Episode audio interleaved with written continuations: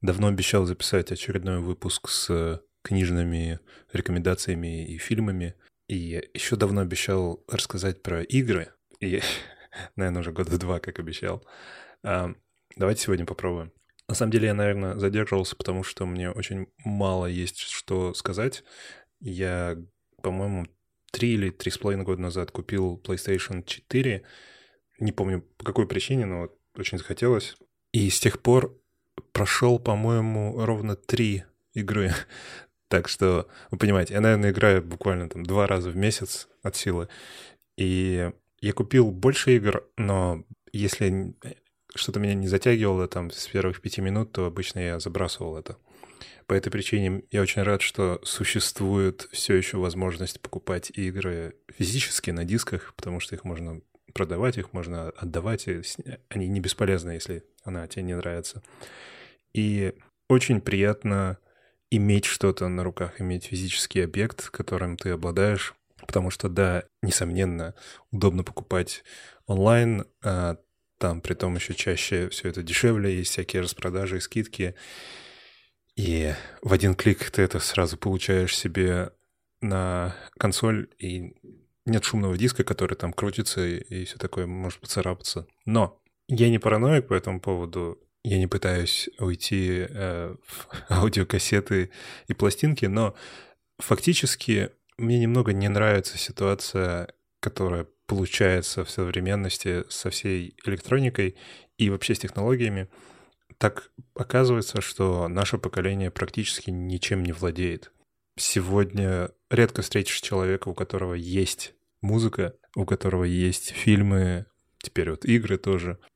Очень многие не владеют вообще практически ничем. И, может быть, это нормально, может быть, ну, это нормальное развитие общества, если бы те компании, которые управляли всем этим, имели, я даже не знаю что, а имели какой-то более глубокий контроль со стороны общества. Я не знаю, я, я не хотел бы сейчас уходить в эту тему. Просто мне кажется, что та экономическая система, которая рассчитана на продажу объектов, на продажу объектов во владение, и та экономическая система, которая рассчитана на отдачу объектов в аренду, эти две системы должны немного отличаться. Они не могут исходить из абсолютно одинаковых источников. В первой ситуации, если, если система, где вещи продаются в пользование, так как это было, наверное, до, до 80-х по большей части, в той ситуации монополия — это, конечно же, плохо. Монополия везде — это плохо. Но в той ситуации, где большая часть объектов отдаются не во владение, а в аренду, монополия еще хуже, мне кажется. Потому что теперь, если раньше в монополии в продаже у тебя типа нет выбора, где покупать, то сейчас оказывается, что у тебя еще меньше выбора. Ты мог раньше покупать или не покупать, Мож, может, ты там мог взять где-то в третьем месте в аренду у того, кто купил, потому что если что-то продается, то, скорее всего, это теперь можно сдавать в аренду третьим лицам. Получается, эта монополия немного размывается тем фактом, что объекты продаются, пусть монополией, но продаются. И кто-то начинает владеть этим объектом, и теперь этот объект может, может сдаваться в аренду. Те же библиотеки, например. Окей, допустим, у нас в стране есть только один издатель книг, но если все не совсем плохо, и там нет совсем диких законов, то могут существовать библиотеки, которые покупают у монополиста книги, а потом не монопольно сдают их в аренду. Те же объекты, которые сдаются изначально монополией в аренду, с ними уже ничего не сделаешь никаких прав, никаких возможностей не остается. Никто не может музыку со Spotify и видео с YouTube и игры из PlayStation Store сдавать в аренду или что-либо вообще с ними делать. Э, я даже как покупатель ничего с ними не могу сделать. Я не могу другу дать, я не могу... Я ничего не могу, потому что я не владею ничем. Конечно же, цена всего, всему этому — это удобство, что это не просто так, мы, мы не просто так решили, а давайте жить хуже. Это удобно. Spotify удобнее, чем покупать диски, Spotify, э, YouTube удобнее, чем э, и там Netflix удобнее. Нет, Netflix на самом деле неудобнее, чем что-либо. Я не могу сказать, что Netflix удобнее, чем, чем видеокассеты даже. Вот честно, если бы у меня был легкий доступ к видеокассетам, я бы лучше их смотрел, чем Netflix. Это самый ужасный user experience из всего, что я встречал. Я, я этому готов посвятить не только отдельный выпуск, я готов посвятить этому отдельный проект, чтобы просто Честно, у меня, у меня слов нет от Netflix. Ну, короче, это я отвлекся. как правило, такие сервисы, в теории такие сервисы, как Netflix, удобнее, чем покупка дисков. И все это имеет смысл. Но как-то печально от всего этого. Печально не владеть ничем, печально понять, что я в одном маленьком шаге от того, чтобы у меня не было ничего, что я люблю. А, конечно, в основном речь про развлечения. Я все еще могу покупать одежду, еду, и дом, и машину, и все такое. Но те вещи, которые делают жизнь приятной, большая часть из этих вещей мне не принадлежит, и я в одном шаге от того, чтобы потерять 100% их. Буквально. Отключится интернет, и все. У меня нет музыки, у меня нет фильмов, у меня нет книг, у меня нет игр. Кажется, это не круто, правильно? Это как бы все яйца в одной корзине. Плюс эти компании могут в любой момент или просто закрыться, или решить, что со мной что-то не так, или миллион причин может быть. А, мне посчастливится жить в стране, в которой какая-нибудь другая страна ввела санкции, и все, теперь у меня нет доступа ни к чему. И что? Как бы это бред какой-то. Все эти системы в теории хороши, и они как будто бы рассчитаны, как и вся экономика, в принципе, экономическая теория, рассчитаны на гипотетический, несуществующий идеальный мир, где нет проблем а, во-первых, там нет проблем с софтом, и, и там код пишется отлично и супер. Там нет внутренней политики, там нет внешней политики, там люди рациональные, и там компании двигаются вперед и хотят всего, всего лучшего. Ничто из этого не существует в реальности, но все эти системы рассчитаны на такую реальность. Так же, как экономическая теория рассчитана на то, что люди — это рациональные агенты, которые э, взвешивают все за и против и принимают решения. Ощущение от всего это если сейчас масштабировать не только проект Spotify и PlayStation, а вообще масштабировать всю ситуацию с потребительскими продуктами и экономикой в широком смысле. Такое ощущение, что мы в каком-то затяжном, ну или это с нашей стороны затяжном, с исторической точки зрения, наверное, не очень затяжном, но наоборот в очень быстром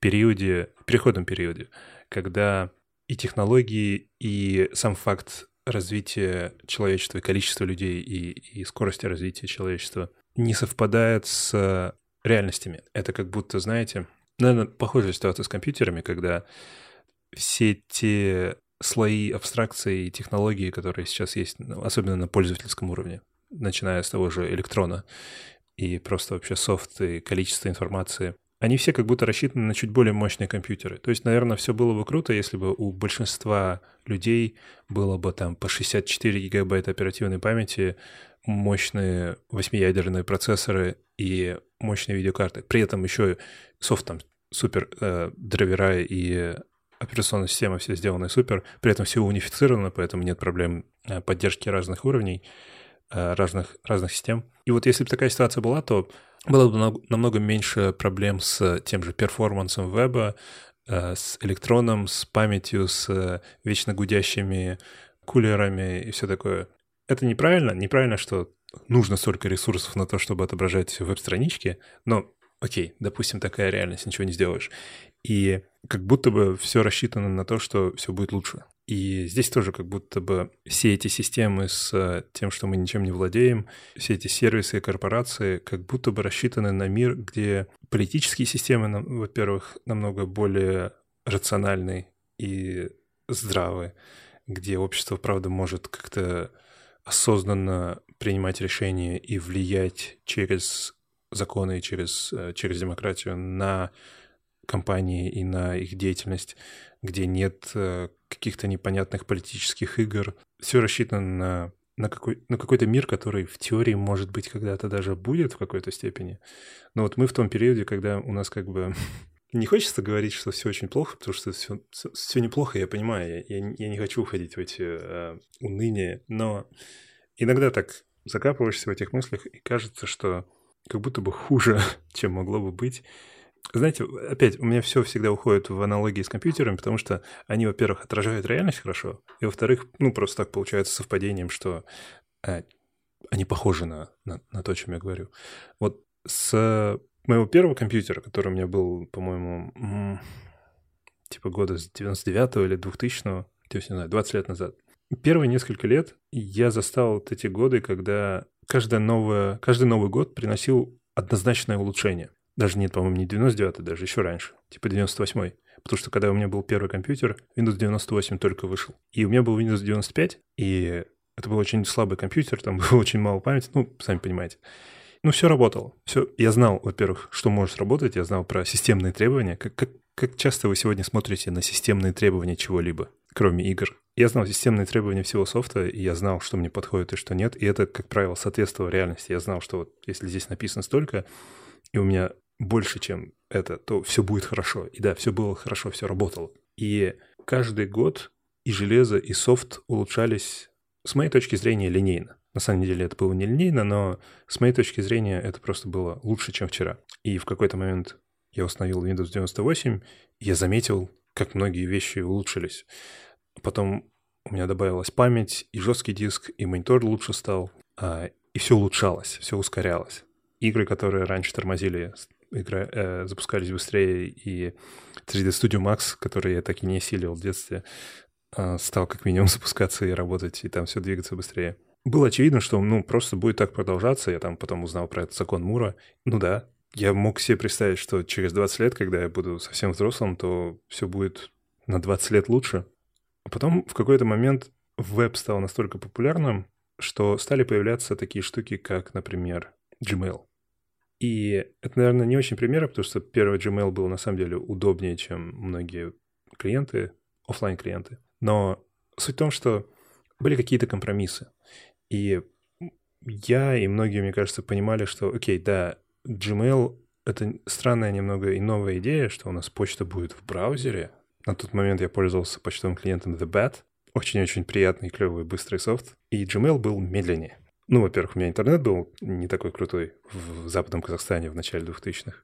Но суть была в том, что там есть некоторые плюсы. Во-первых, там было, не помню, сколько, гигабайт места, по-моему, на тот момент. В этом была фишка Gmail. И ничего не нужно удалять. Там есть мгновенный поиск по всему этому. И самое главное, тебе не нужно ничего устанавливать, настраивать. Тебе не нужно знать ничего про порты, IMAP и так далее. Я помню, я тогда работал летом в местной газете, я работал за компьютером в их офисе, и я не мог себе туда поставить The Bat. Было нормально, что у меня доступ к почте был только вечером, как бы дома. Не было такой идеи вообще, что у меня есть доступ к почте везде. И появился Gmail, я начал на него перелезать, и оказалось, что это невероятно удобно. Я могу туда заходить с работы, все, что мне нужно, это браузер.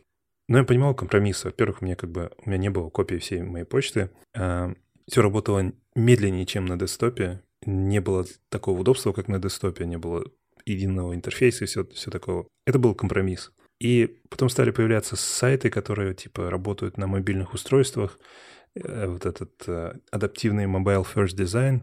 И было понятно, что да, это как бы удобно, удобнее, чем его отсутствие на мобильном телефоне, но это не так удобно, как на десктопе. Ничего нет настолько удобного, как на десктопе. И было ощущение, что это такой, ну, это такая первая версия и дальше будет лучше. Очевидно, что мы не можем назад идти, правильно?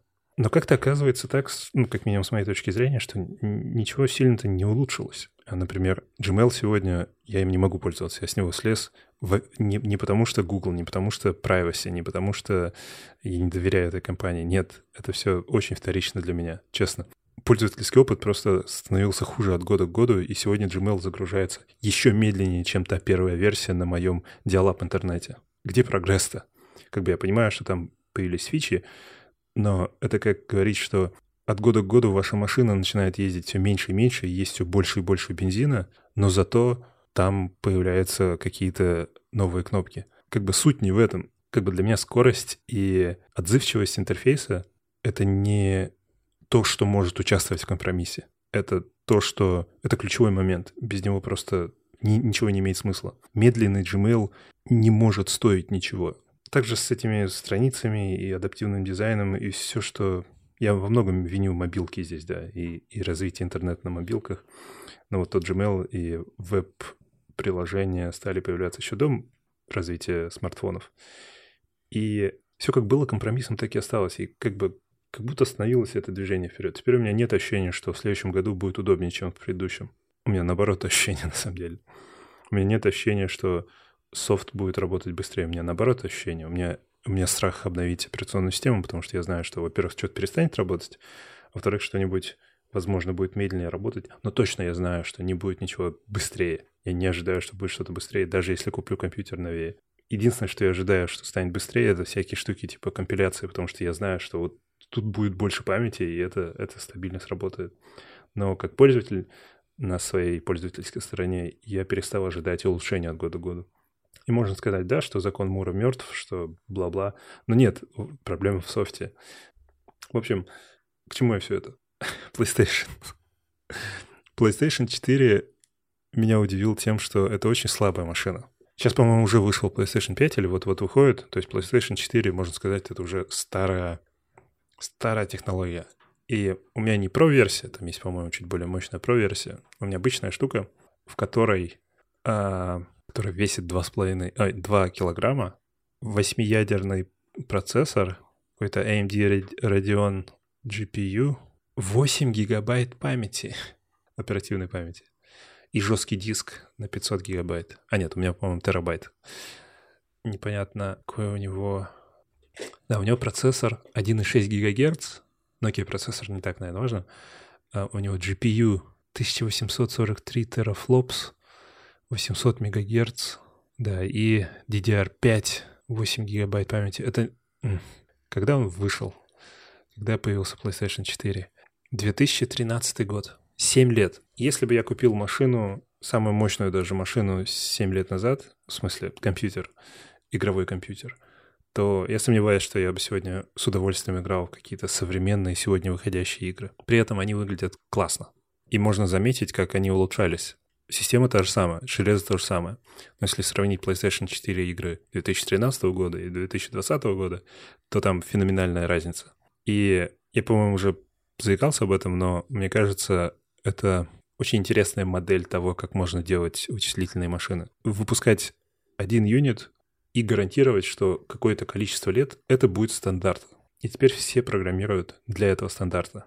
Все могут очень сильно оптимизировать. На этом примере, на примере консоли, можно видеть, насколько сильно можно оптимизировать код, если есть стабильность платформы. Apple, вот как будто Apple был, был, было тем обещанием, что это как будто тоже мир консолей где, выпуска... где, во-первых, есть очень ограниченное количество юнитов, есть вообще очень мало конфигураций, под которые нужно программировать. Они известны, они контролируются единым, э, единой компанией, и до последнего времени их было не так много.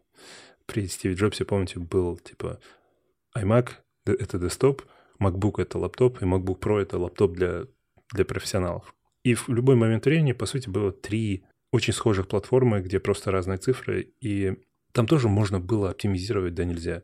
Меня очень поразило то, как могут выглядеть игры на этой спецификации, на этом железе, и сколько всего может происходить на экране. Это просто феноменально. Ну так вот, что, что за игры я играл-то? А, еще я хотел сказать, что мне понравился по большей степени user experience на PlayStation интерфейс, ну, вроде как окей, все, все понятно. У меня не было проблем, хотя у меня просто ноль опыта с консолями. Я, мне кажется, единственный вообще PlayStation, который играл, это был первый в детстве, когда он считался просто вершиной эволюции всего человечества для меня. Джойстик, подключение, фичи, все как бы, все прикольно, все, все, все очень понравилось. Покупка игр в интернете и загрузка в один клик на фоне Супер.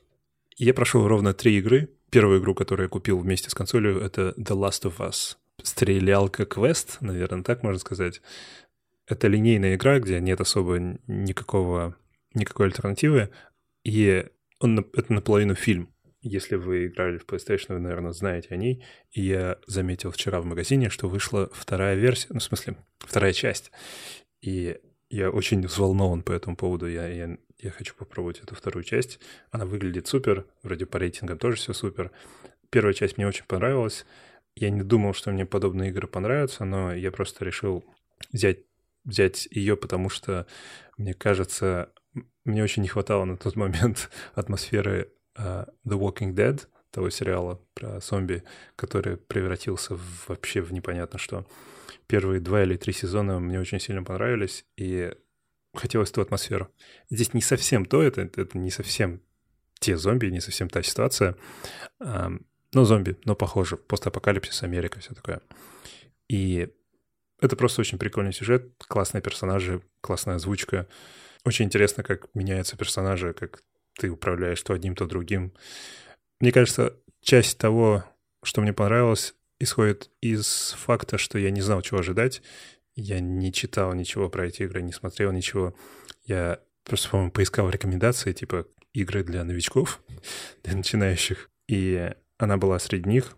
Это как с фильмами. Мне очень не нравится смотреть трейлеры там, и обзоры, и вот все такое.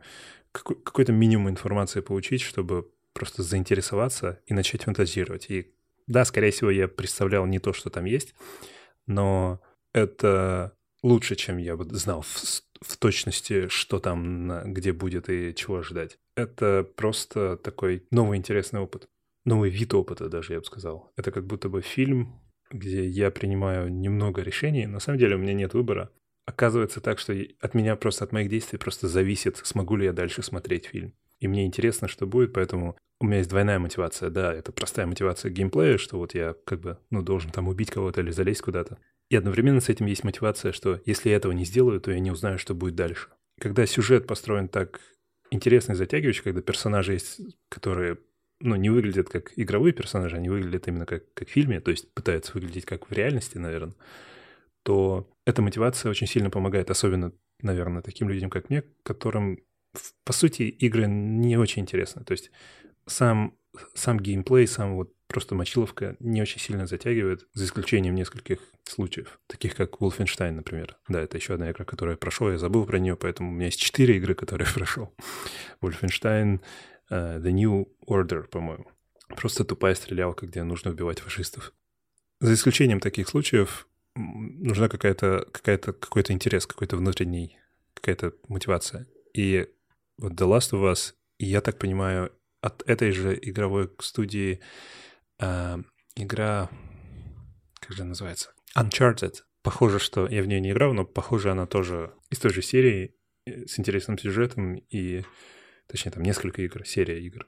Возможно, тоже стоит ее попробовать по этой причине. Я советую ее, если, особенно если вы так же, как я, новичок и просто хотите попробовать консоль для себя. Это, возможно, одна из игр, которая вас затянет. Вторая игра, которую я прошел после этой первой, спустя год, наверное, это Horizon Zero Dawn. Мне просто понравилось, опять же, то, что там выглядит на скриншотах и видео. Это гигантские роботы-динозавры. Come on, конечно же. И туда я шел с ощущением, что, окей, это гигантские роботы-динозавры, это просто будет прикольно. Там красивые пейзажи, там прикольные монстры. Это, это будет такой типа Wolfenstein, только роботы-динозавры. И я абсолютно ничего не ожидал, я не слушал и не знал ничего про то, что там есть, конечно же, предыстория, как в любой игре, там есть предыстория, там есть история, там есть сюжет, но я ничего абсолютно не ожидал, я ожидал, что это будет тупак такой, красивый. И я очень был удивлен тем фактом, что там есть классная, интересная sci-fi история. И я не буду ничего спойлерить, но когда я увидел роботов-динозавров, конечно же, я подумал, что, ну, будет какое-нибудь дурацкое дебильное обоснование. Как бы представьте себе, что в фильме вы видите роботов-динозавров, ну что это может быть? Ну кто-то, кто-то зачем-то решил придумать роботов-динозавров? Зачем? Злодей? Злая корпорация? Что? Или это просто другая планета? Ну, а. я не мог себе придумать ничего умного, что ли. Ничего, ничего классного, кроме как кто-то зачем-то сделал роботов-динозавров. В реальности оказалось, что это имеет классное, интересное обоснование, интересную историю, и я, может, чего-то упускаю, может, есть какая-то книга или, или фильм, или сериал, но я бы с удовольствием что угодно бы, наверное, визуально, наверное, не отказался бы от, от фильма или, или сериала в этой вселенной, с этой предысторией. Это классная история. И внезапно оказалось, что это не только с прикольным геймплеем, красивая э, убивалка роботов-динозавров, это еще, опять же, снова интересный сюжет. Здесь сюжет в меньшей степени интересен, чем The Last of Us. Мне намного более здесь э, мотивировала задача узнать, что происходило, потому что в, в течение игры ты постепенно узнаешь об истории, о том, почему, собственно, есть роботы-динозавры, почему мир выглядит как доисторический мир с какими-то древними племенами, при этом там есть какая-то электроника и роботы-динозавры. Очевидно, что это какое-то будущее, может, наше, может быть, на другой планете, неважно, но очевидно, что было что-то в прошлом, и, возможно, оно как-то ответственно за появление этих роботов-динозавров, но изначально ничего не известно, изначально ты в таком же э, неведении, как и главный герой, героиня и остальные персонажи там, которые живут в этом мире, и просто вот для них это реальность. И постепенно на протяжении сюжета, на протяжении всей игры ты выясняешь какие-то детали о прошлом, и постепенно складывается картина, которую не ожидал. Советую, если вам нравится прикольный, интересный sci-fi, знаете, такой не то чтобы какой-то там глубокий, не, не космический опера sci-fi, не hard sci-fi, а просто интересная, классная идея. Окей. Третья игра. Я не буду про Wolfenstein говорить, там ничего, это просто прикольная, прикольная стрелялка. Вот третья игра, которую я хотел правда посоветовать, это Firewatch. И я не знаю, что уже какие это жанры, как это называется. Это симулятор. Я не знаю, как это по-русски даже называется. Это тот человек, который в национальных парках и лесах живет, чтобы следить за тем, что там происходит, и самое главное, следить за пожарами, за лесными пожарами. Это история одного такого человека. Это снова же как будто бы фильм или сериал, где есть персонажи и сюжет, и очень классная озвучка. Все, что происходит в игре, как бы то, что касается геймплея, уходит на второй план, на первом плане история. И, опять же, я ничего не знал, я ничего не ожидал. И из того, что я увидел в начале, там такая классная загадочная атмосфера, и действие происходит, по-моему, в 70-х. Из этой атмосферы, опять же, по моим внутренним желаниям, мне захотелось видеть, что там какой-то sci-fi есть. Там, там, и там есть эта история, там какая-то загадочная история появляется, и неизвестно, что происходит. Мне очень хотелось верить, что там происходит что-то фантастическое, что-то научно-фантастическое. Это оказалось не так. Я надеюсь, это не спойлер, потому что ну, просто там нет фантастики. Там, там оказалось, что это просто человеческая история обычная. Но, тем не менее, она очень затягивает. Там интересно, что будет. И я слышал, что это, эта игра такая, типа, расслабляющая. И я ее купил на выходных, чтобы расслабиться. И она началась с того, что у главного героя умерла собака, уже на деменции, и он сбежал от проблем. И как бы это не совсем то, чего я ожидал от э, понятия расслабиться. Но игра, правда, расслабляющая. То, как она сделана, то, как она нарисована, это немного такой медитативный опыт. Особенно, когда у вас исчезает карта, и нужно по лесу, по, по огромному национальному парку с лесами, каньонами и, и реками лазить без карты. И удивительно, что это как это было преподнесено, потому что, ну, по сюжету вы оказались без карты, но на тот момент вы уже там лазили, вы уже знаете, что примерно где находится. И я смог сориентироваться, что обычно для меня очень сложно в 3D-играх. Очень прикольно сделана навигация в этой игре. А, точнее, навигация в самом широком плане, в смысле пространственная модель, которая дается игроку, которая постепенно вливается в игрока. И я чувствовал, как там нужны те же идеи, как в реальности. Тебе нужно там смотреть на солнце, смотреть на тени, залезть наверх куда-нибудь на, на камень, на гору, чтобы увидеть что-то, какие-то, найти точки на горизонте, которые о чем-то тебе говорят. Это довольно сложно, наверное, сделать, при этом сделать так на таком фоне, что ты особо не замечаешь. Я сейчас думаю об этом и понимаю, что это так, но на тот момент это было просто натуральным действием, тем, что я могу, э, могу просто делать. Окей, знаете, опять, как обычно, э, я уже не знаю, почему я удивляюсь и на что я рассчитываю, но... Окей, рассказал про игры, остались еще книги и фильмы. Есть э, три книги и два фильма, и давайте я это отложу на следующий выпуск. Пока.